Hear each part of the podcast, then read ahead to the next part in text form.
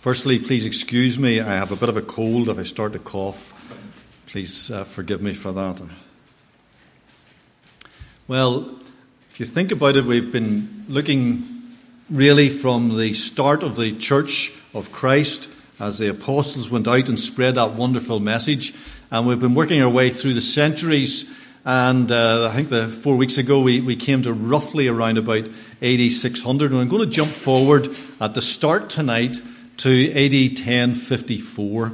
We just sang a moment or two we, about the church. We see her long divided by heresy and sect.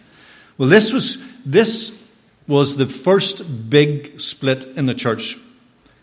I'd already talked to you earlier about the number of different heresies that had taken place and how that they'd had to have certain councils to uh, hammer out creeds and to really get on top of the heresies that had crept into the church. But here, for the first time, there was a major split in the church itself, in the church proper. And in 1054, um, a formal split occurred when emissaries of Pope Leo IX, so he was the Bishop of Rome, at this stage they were calling themselves, or they were being called popes, and so the head of the Roman Church sent uh, emissaries to Constantinople, to the Eastern Church, where the patriarch there was called Michael uh, Cerularius, Cerularius, and he uh, ignored these emissaries that they came. They wanted to discuss the primacy of Rome, amongst other things. They wanted to discuss some theological things. And he kept them sitting for about three months and ignoring them. And eventually they decided they'd had enough and they excommunicated. That is, they said, You're put out of the church to this patriarch. He in turn then said, Well, I'm going to excommunicate the Roman bishop. And he wrote a letter of excommunication for the Roman bishop. And that was the formal split that took place. It led to the formation of what we now today would term the Western Church as the Roman Catholic Church. And the term Catholic just means universal. So the Roman Catholic Church in the West and in the East, the Eastern Orthodox Church. And the Orthodox Church, Orthodox means sort of holding on to established beliefs. So they're the ones that say, look, we're the true church. And if you were to look up and see their, what they say, they'll tell you we're the true faithful church to what has been handed down through the centuries. But you know, this only formalized in a a rather strange and almost comical sort of way. Something had been taking place over a period of centuries. And I guess we have to go back a little bit to try and work out what led to this terrible split in the Church of Christ uh, into two major um, church uh, parties, as it were, with different theological uh, issues and views and certain things. And we really need to go back almost to this, the fall of the Roman Empire to some degree.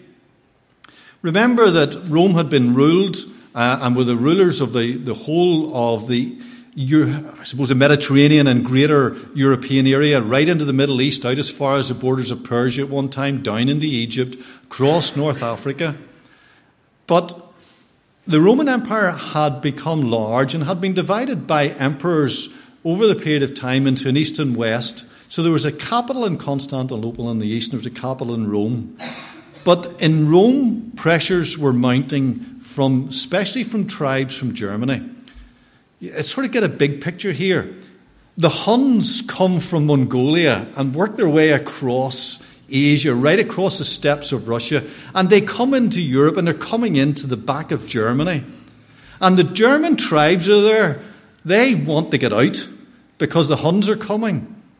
And so they're squeezed out, and some of them cross the Rhine and cross the Danube, and they come into Roman territory, and there's no love lost at all.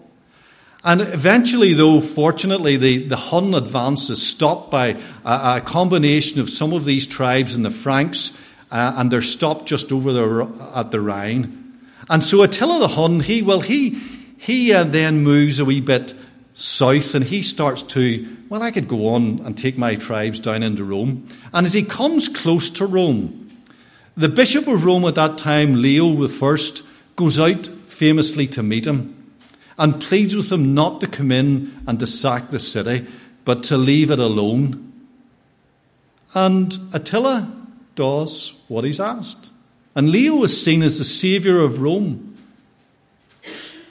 And Attila basically turns his army round, doesn't go any further, and goes back and dies very shortly afterwards. But some of the tribes then have been pushed out by the Huns, the Ostrogoths, the, the, East Goths, they're called. They then come on into Rome. And as once again Leo goes and he pleads with them not to destroy the Rome, not to destroy everything that exists, and particularly not to destroy the church. And they listen to him. For 12 days, the troops are allowed to pillage the whole place, but they're not allowed to destroy the Christian churches.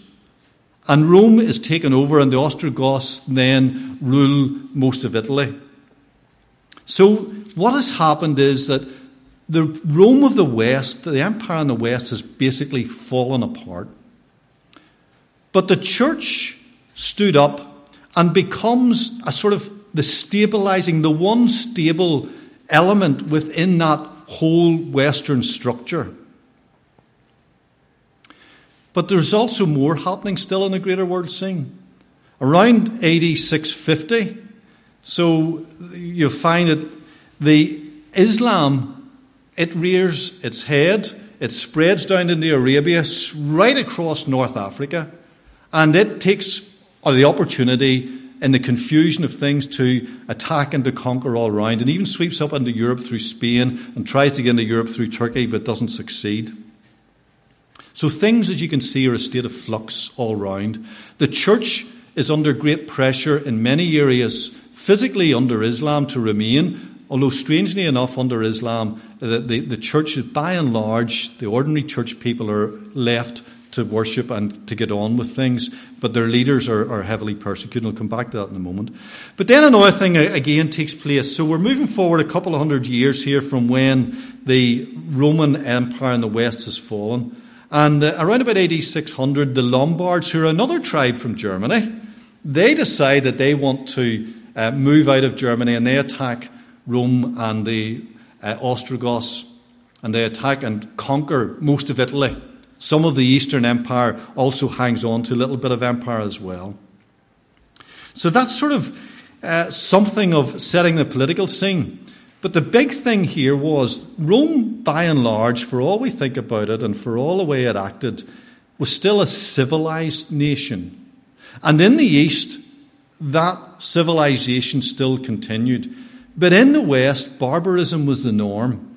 The Ostrogoths and the other tribes, they actually hated the Romans so much that they, they deliberately burned their books and they prevented and discouraged people from learning to read or to write because that would smack of education and culture that is Roman. So they, they wanted to get rid of everything Roman. So the net result was that in the West, and in all of that western part of the empire, people basically were uneducated. And bear that in mind because that is, that is important. The start of what we would term the Dark Ages in Europe. But strange things still happen. The church still exists. And as remember the last time I told you, the church was still sending out missionaries. They went to England, there were missionaries from Ireland and from Scotland who then came down and went into Germany. I want to just mention then some other wee thing that happened from a historical point of view that's important, and then we'll think about the spread of the church as it still was going on. So, going forward from AD 600, I'd said that the Lombards had come down from Germany and they had taken over and started to rule Italy. And around about AD 750, there was a man who was. Uh, he was sort of second in command in the kingdom of France, or the kingdom of the Franks as it was known that day. His name was Pepin.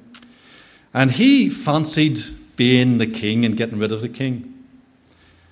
And he and the Bishop of Rome had a, a little bit of a narrative and a discussion, which resulted in the Bishop of Rome sending a man called Boniface, who we're going to mention again in a moment, to him and to crown him as the king of the Franks. So this man, Pepin, gets crowned as king of Franks. Now, okay, it's interesting that. Why? Well, you see, the Bishop of Rome had an ulterior motive. Basically, he had said to him, I'll get you crowned as king of the Franks. We'll get rid of the other king. And in return, what I want you to do is to come and invade Italy and invade the Lombards. And that's exactly what did happen. And the Lombards were put out, are controlled, and Rome, the church in Rome, as we're going to see shortly, it became important in its own right. If you look at that in, in, in, the picture on the screen behind you, you'll see a sort of red bit up the middle of Italy going up from Rome up to Venice in the north. Those areas became Roman church property, the papal states. They became under the, the property of Rome. And all of a sudden, instead of it just being a church, it was more than a church. It now had country to, to own the church in the West. But Pepin had children. One of them was a man called Charlemagne. Charlemagne, you've probably heard about him. He was a great king.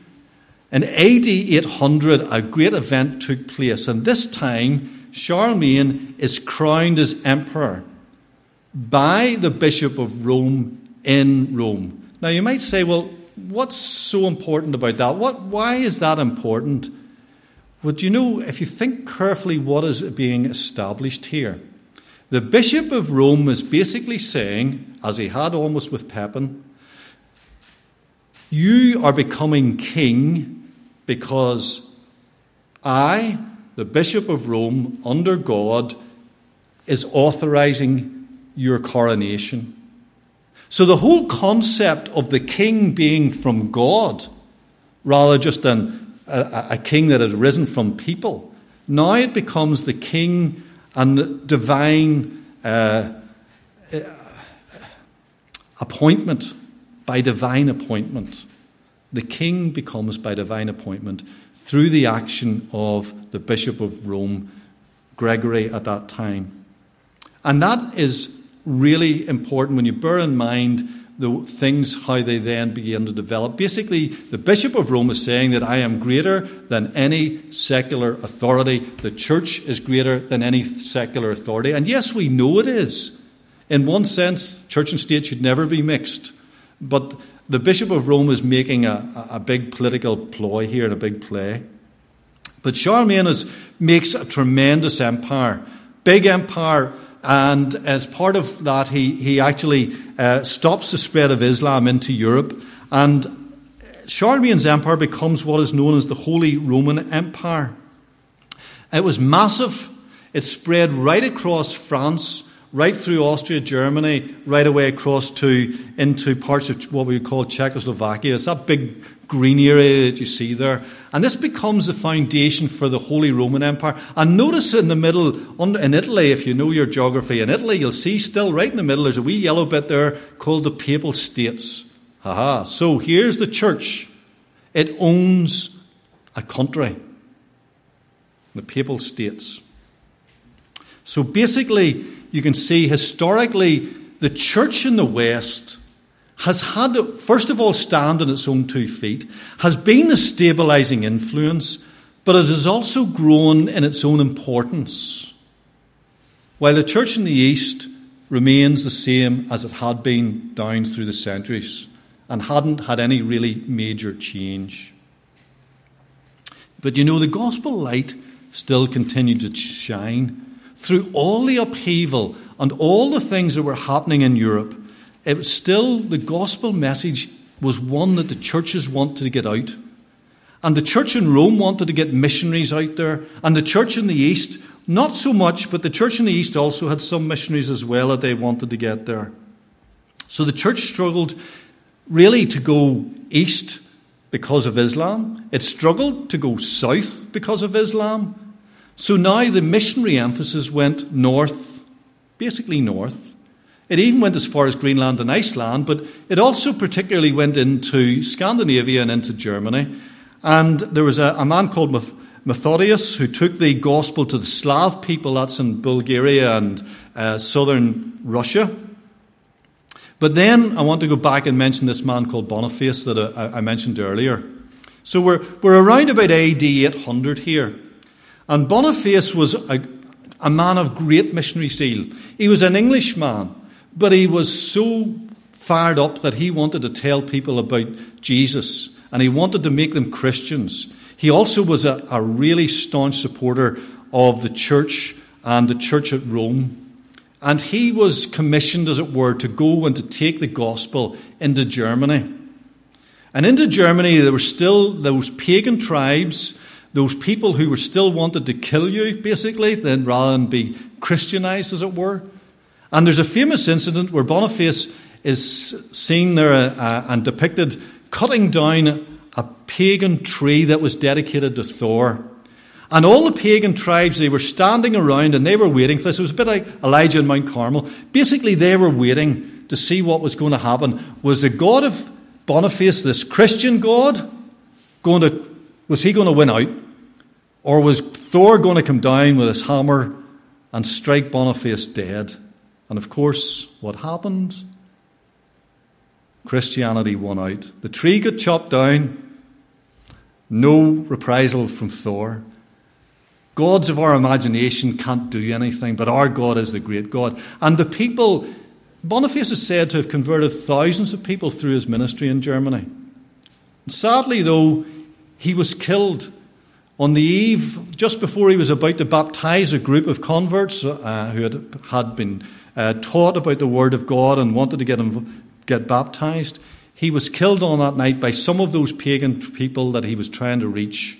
They crept in. He was in a tent alone with a few of his, uh, with a few followers, basically, and not many people about and he was killed. But you know, Boniface, it's not, it wasn't all men. It wasn't all men. I can't get my tongue around a, list of these ladies here. But in the history of the uh, German church, Baring Gould writes this From the convents of England, as from a hive, issued likewise a swarm of widows and virgins, the mothers, sisters, and kinswomen of the missionaries, eager to share in their labours and perils. And then he goes on to talk about Lioba and how she uh, was known as being something who was not only uh, really beautiful but fascinating in her speech, but learned in the Holy Scriptures and the creeds. And then he talks about the other ones uh, and her daughter, Chunadrat, Thesia, and Walpurgis. And these women have their names down in history going out and spreading the gospel message into these pagan tribes in Germany. Daunting, I suspect. So it's not all about men. And it's the same today in missionary work, isn't it? It's not all about men. In fact, more often than not, it's sometimes it's the women that are out there reaching across the world into uh, various parts and to tell people about the Lord Jesus Christ. And like we, we, we're well influenced here with UFM and the missionaries, and, we, and David would agree there's a high percentage of women amongst them. So we're all involved in the message of spreading the gospel. In the east, meanwhile, what was happening? The Nestorian church had moved in centre in Persia. It reached right across the Silk Road. It got out to China, and there were churches along that Silk Road for hundreds of years. Sadly, that's they've all been basically wiped out now. Meanwhile, in Egypt, the Coptic church, it went southward down the Nile Valley and down the coastal regions to the, the towns that had been uh, Romanized and reached the gospel message down there as well. So those the gospel message was still being spread, even under the spread of Islam, even under the influence of the dark ages and the paganism. Uh, and, and the next slide shows a picture really of how Islam has spread right across. It's not easy to see, but the uh, diagonal lines show the Islamic areas, and some of the darker coloured lines show the Christian areas. And yet, some, so some of those Christian areas are overrun by Islamists, but at the same time, as I said, the church was by and large, the ordinary people were tolerated to let get on with the, the, their own religion. but you know, while it's true to say that the church was reaching people for Christ, sadly, the church had become the norm in the empire. And people had come into the church and were bringing in certain practices and, and thought processes and elements, and, uh, and some influences crept into the church that caused and were to be part of this division that was about to take place. Certain practices don't sit well with where we look at Scripture today and look back on them.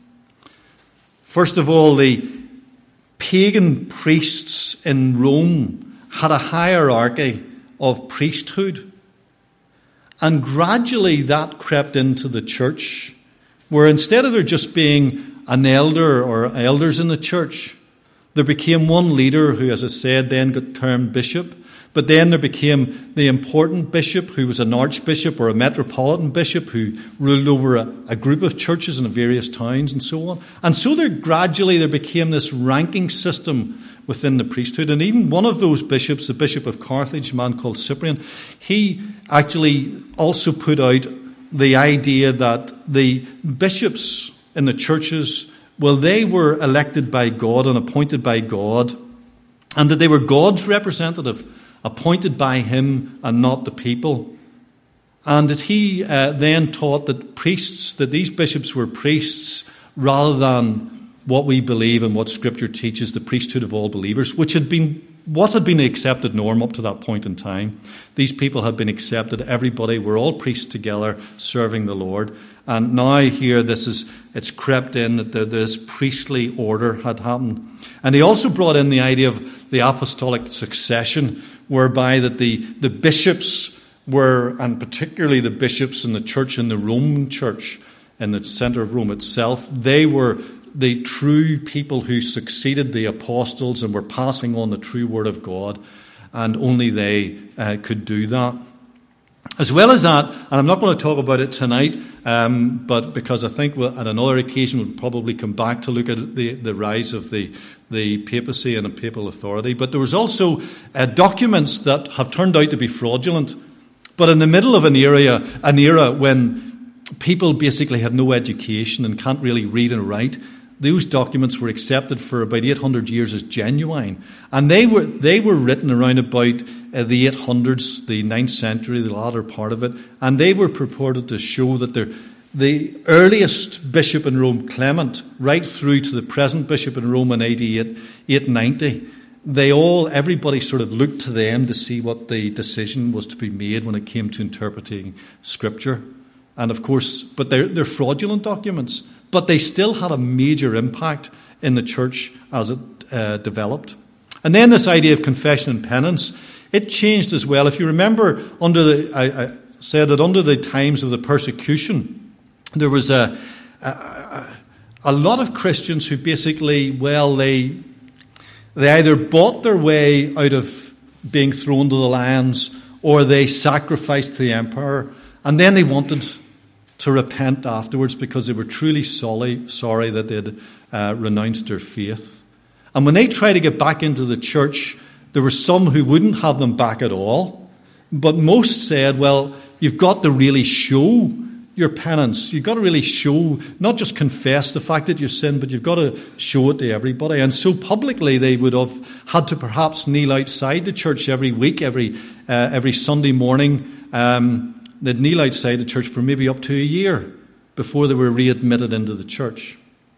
So, this very public penance, as it were, and public confession of sin, it gradually changed to a private one, where it was to the priest that you went.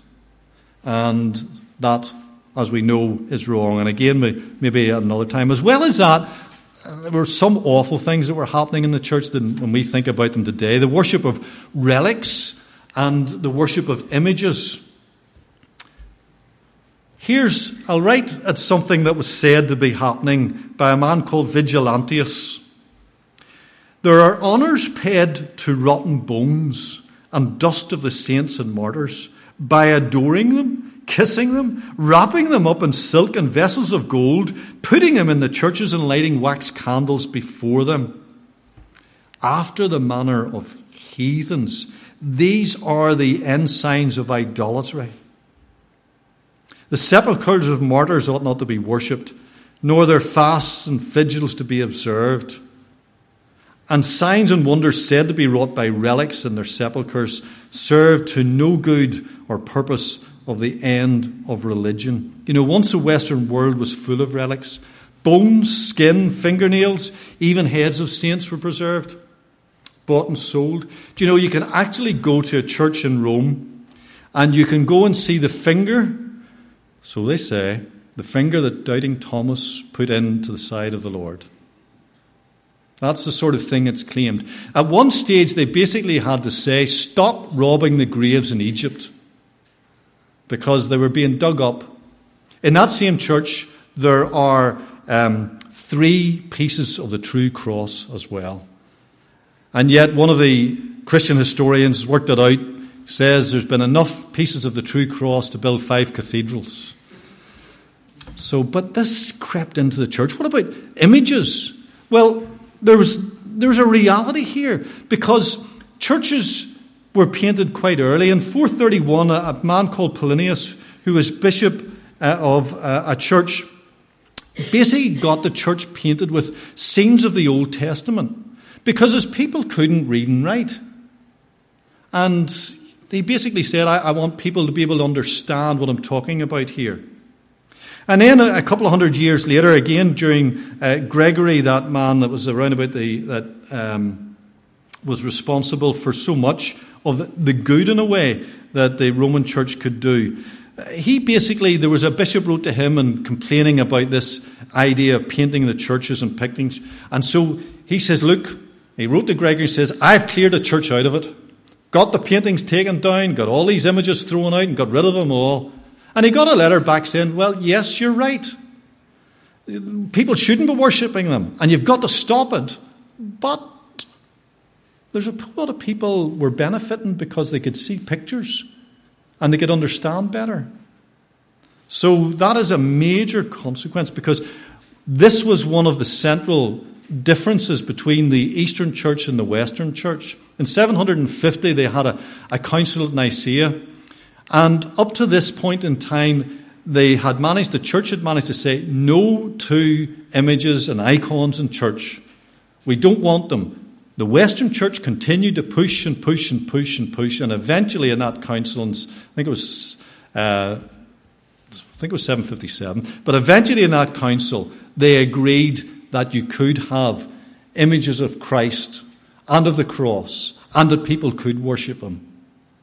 And here the church began, there's a major split already. The church in the east didn't want it, church in the west, the west did.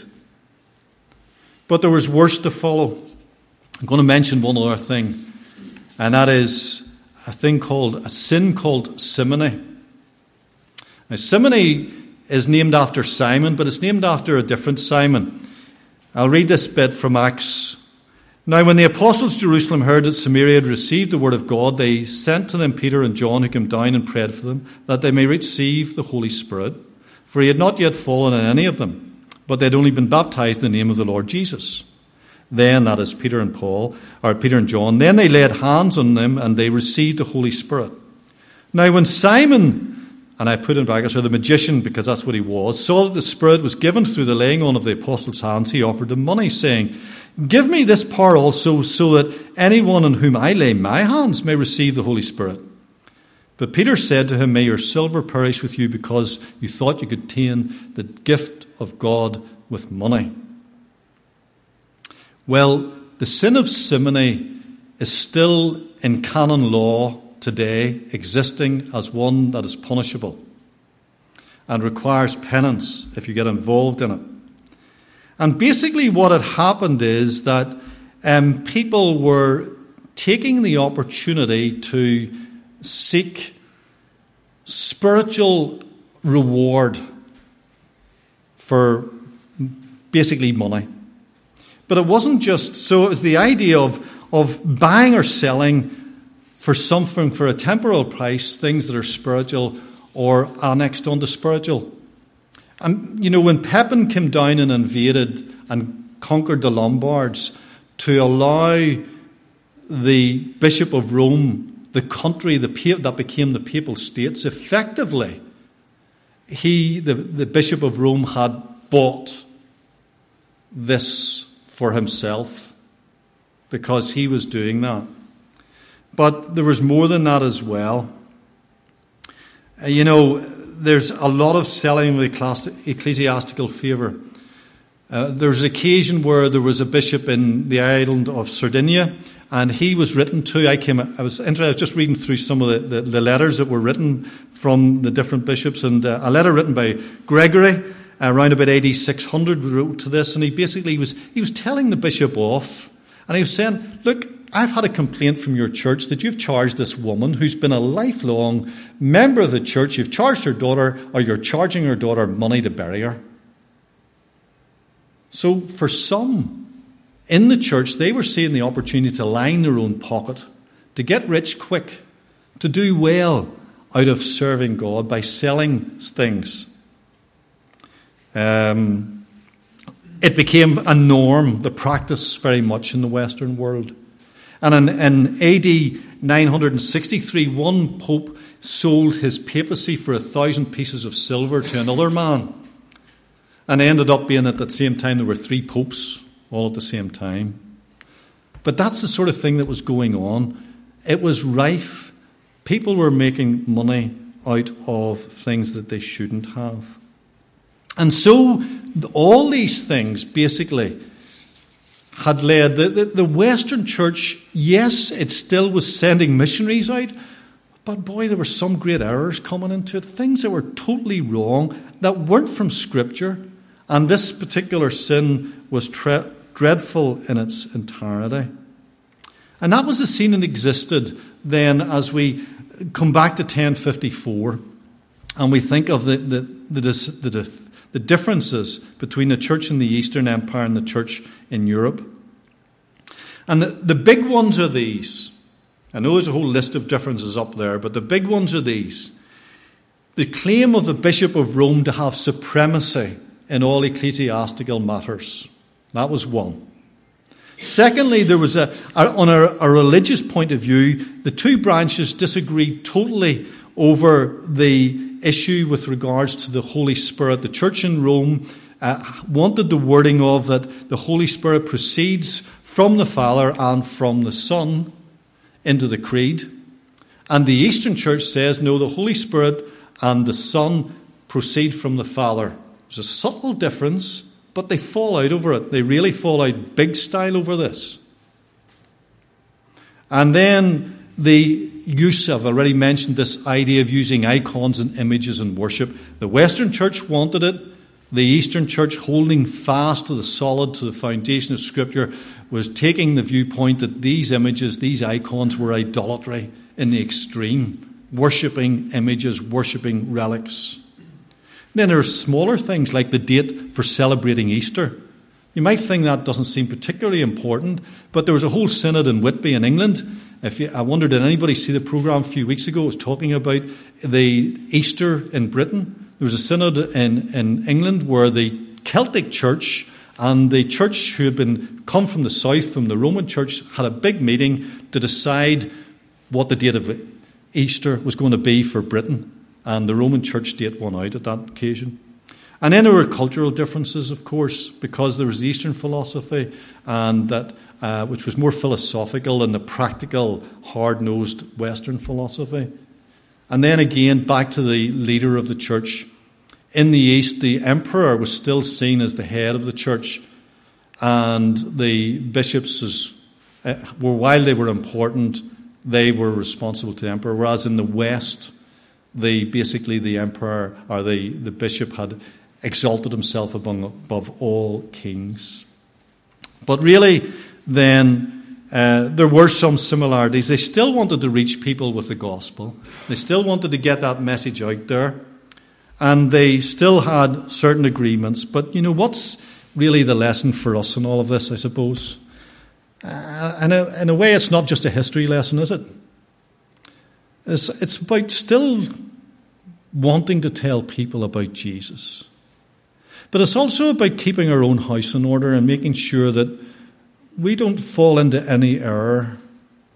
And you know, when you'll go through and we, we go right, bring history right up to date, there are still today developments where people fall into error from God's Word and they, they fall away from the fundamental truths that are taught in Scripture and they bring in man made practices or they bring in new uh, prophetic ideas such as um, Muhammad had.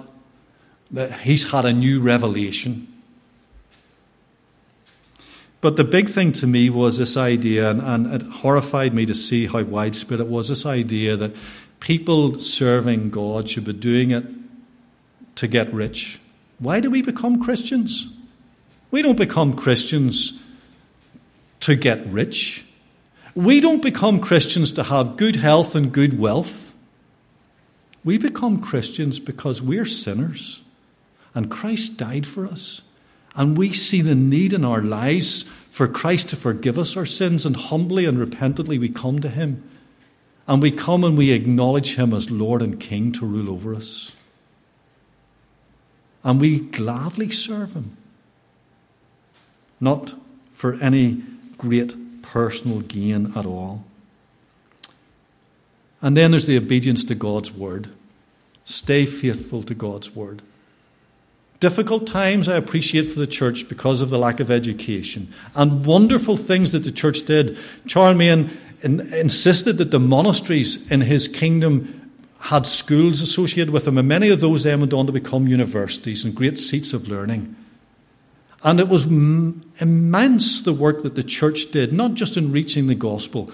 In 500 years from the fall of Rome, the whole of basically Europe had been reached for the gospel of Christ.